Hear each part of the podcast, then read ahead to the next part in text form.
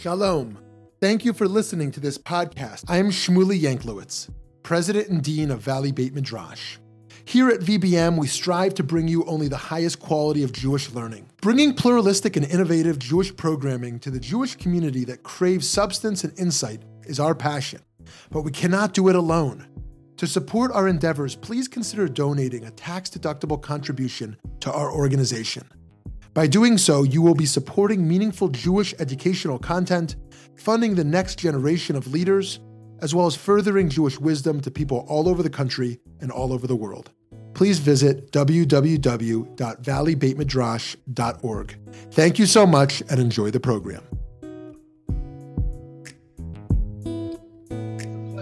Here today with Ilana Kurshan, who currently resides in Jerusalem. She is the author of If All the Seas Were Ink, published in 2017 by St. Martin's Press, documenting her journey as she engaged in Daf Yomi, studying uh, one folio of Talmud a day. She's translated books of Jewish interest by Ruth Calderon, uh, Benjamin Lau, and Micah Goodman, as well as novels, short stories, and children's picture books.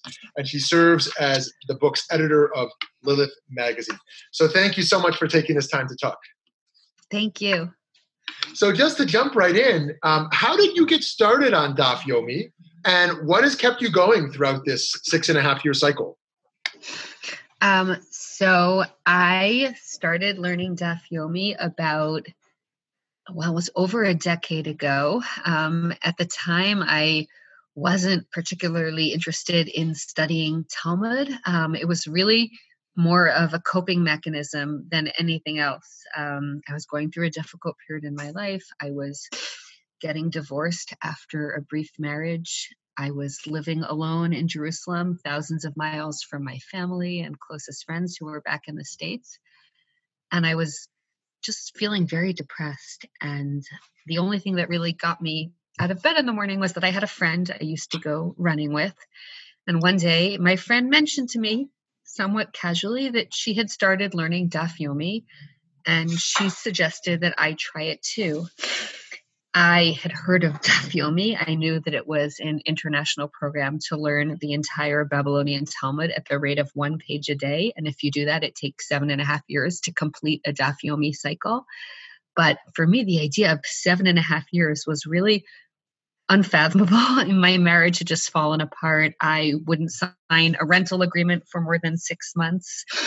I was really put off by what I perceived to be the misogyny of the Talmud. Um, most of the women in the Talmud are either some rabbi's wife or daughter. Very few have independent identities.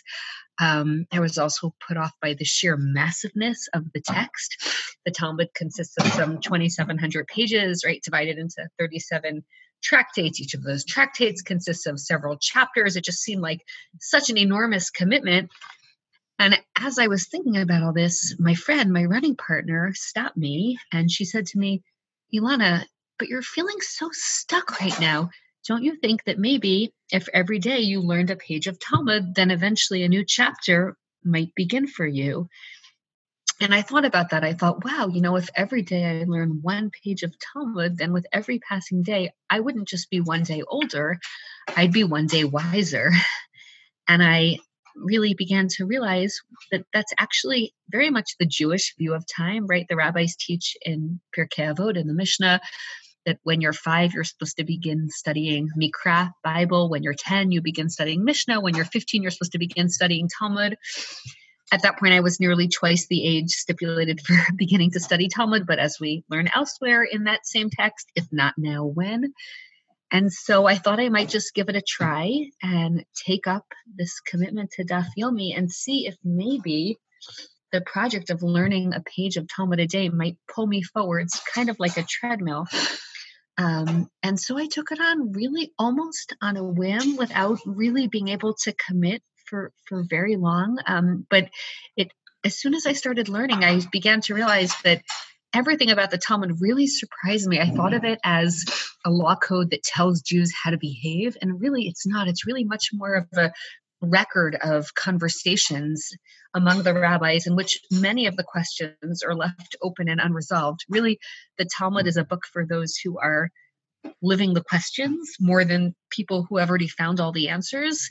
And unlike the Talmudic sources I had encountered before, which was always in a format of a source sheet with quoted passages cut and pasted onto a page, I found that studying Talmud in context, page after page, was a completely different experience. I was fascinated by how the stream of rabbinic consciousness unfolded, proceeding associatively rather than by any rational scheme. I was working at the time as an editor and a literary agent. So I spent my days thinking about literary structure, coherence, and it was fascinating to me how the Talmud is at once the most highly edited text and also the biggest mess simultaneously. Um, and I really found myself sort of following along as the rabbis engaged in their debates, feeling like I was tossed about like a rough wave when their arguments became stormy. And soon studying Talmud it really just became, I guess, I would listen to recorded podcasts, I would go to classes. Um, I learned every day, no matter what was happening, I found some way of integrating the learning into my life. And it really became the soundtrack for my life. Um, and it's a habit I have not been able to break. I'm now um, almost finished with my second cycle, um, sort of like a, an addiction. um, and and yeah, so that's how it all began. You make it a you make a very inspiring case why others might consider such a path. I wonder what if you have any concrete or even abstract advice for others who might want to might might want to start this. Um, well, um, in, in the Talmud, in Masechet Eruvin, the rabbis say, if someone is walking along his way and has no companion, he should occupy himself with Torah. Um, and I think that really became sort of my motto. I was going through a very lonely period in my life and studying the the, the activity of daily studying really became my companion. Um, and I think that especially at times in life when we're feeling unmoored or unsure where life is going and time seems to be an enemy like oh with every day i'm just getting older. A commitment to studying a text can be very very very helpful um, stabilizing inspiring. I when i first started learning i remember feeling like it was very solitary. I was just learning alone in my apartment. Um, but very soon it became clear to me that Daf Yomi is never a solitary pursuit because tens of thousands of people learn Daf Yomi around the world, and they're all on the same page, following the schedule that was fixed originally in 1923 by Rabbi Meir Shapira, the founder of Daf Yomi in Lublin in Poland. And so even when I was alone at home, I realized, well, actually, no, I'm really part of the world's largest book club. And I'm essentially occupying this enormous virtual classroom in which sitting ahead of me are rows and rows of scholars who've studied this text in generations before me.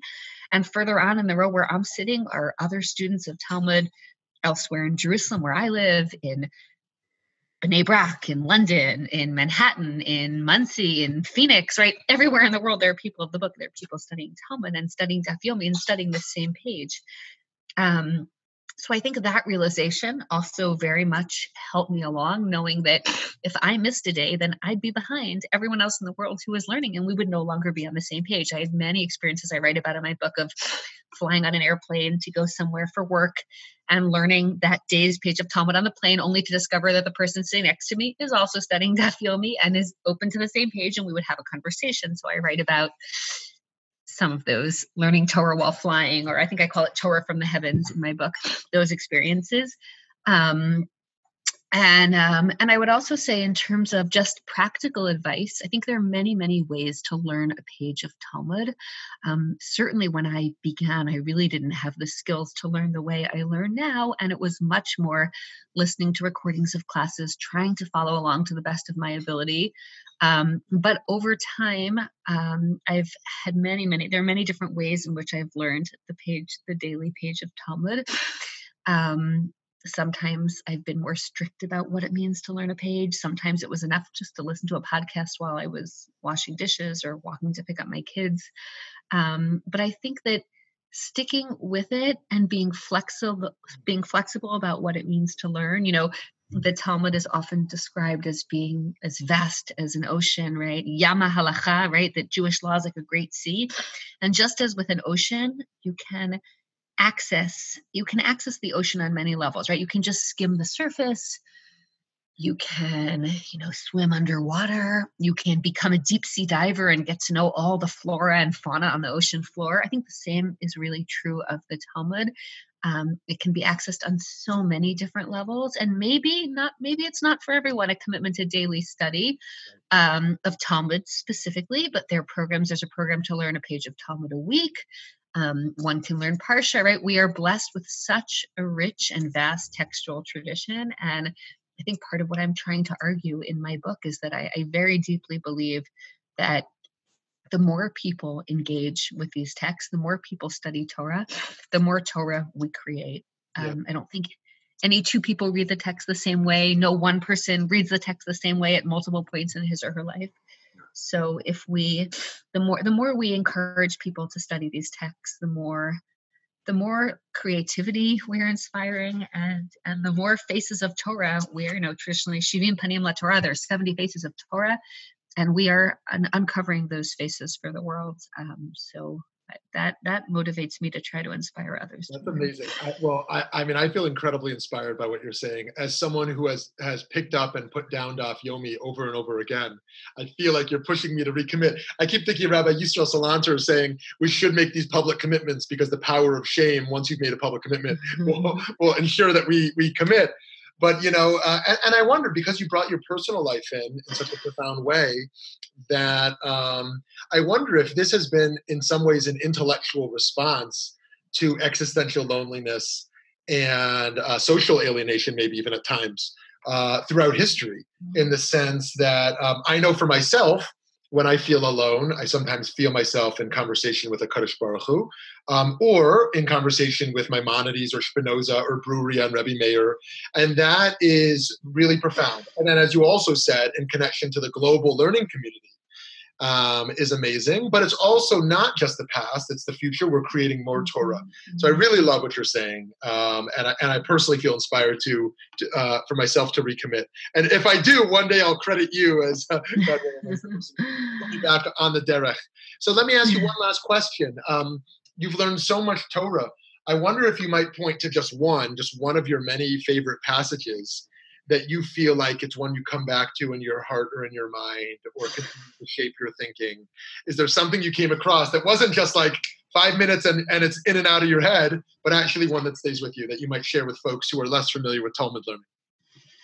Um, so I'm debating between a few, but yeah. um, well, one of my favorite passages appears in the second chapter of Masechet Sanhedrin, um, where the rabbis talk about it. It's, it's, that that chapter is about the responsibilities of the king and and also the the high priest, the Kohen Gadol.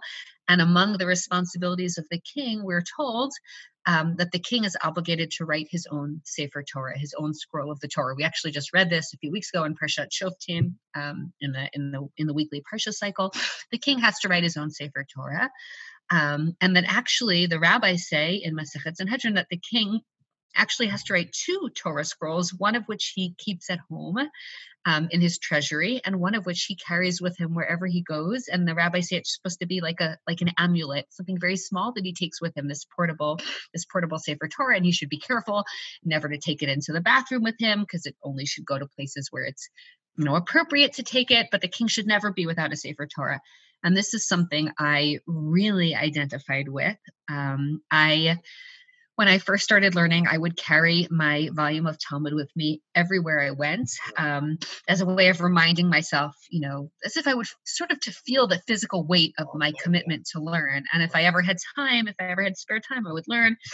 Um, and uh, I remember actually, this meant that, as you can imagine, my volumes of Talmud became very worn from being schlepped everywhere. One time, a friend came over to my house and looked at my bookshelves and said, Where did you find a full set of Steinsaltz used? I've been looking for one. And I said, oh no, I didn't find it used. I used it. what are you talking about? It's used because I used it. So that was a, I took that to be a great compliment. Um, but anyway, um, but, uh, but with time, it became more and more difficult. I have a lot of young children and they're always asking me, there's a lot to carry around when you, you know, don't have a car and, and bring kids everywhere. So, uh, so, and not to mention that, you know, having a Gemara in a diaper bag doesn't always feel so appropriate. So um so I uh, I started something new where I list I take everywhere I go I take my cell phone. I always have shiurim. I always have recorded classes on my phone. Everywhere I'm going I'm listening to Daf Yomi classes and I bring with me a little portable Mishnah everywhere I go and if I have time to sit and learn I try to learn all the Mishnayot. The Mishnah is the oldest parts of the Talmud. It's much more concise.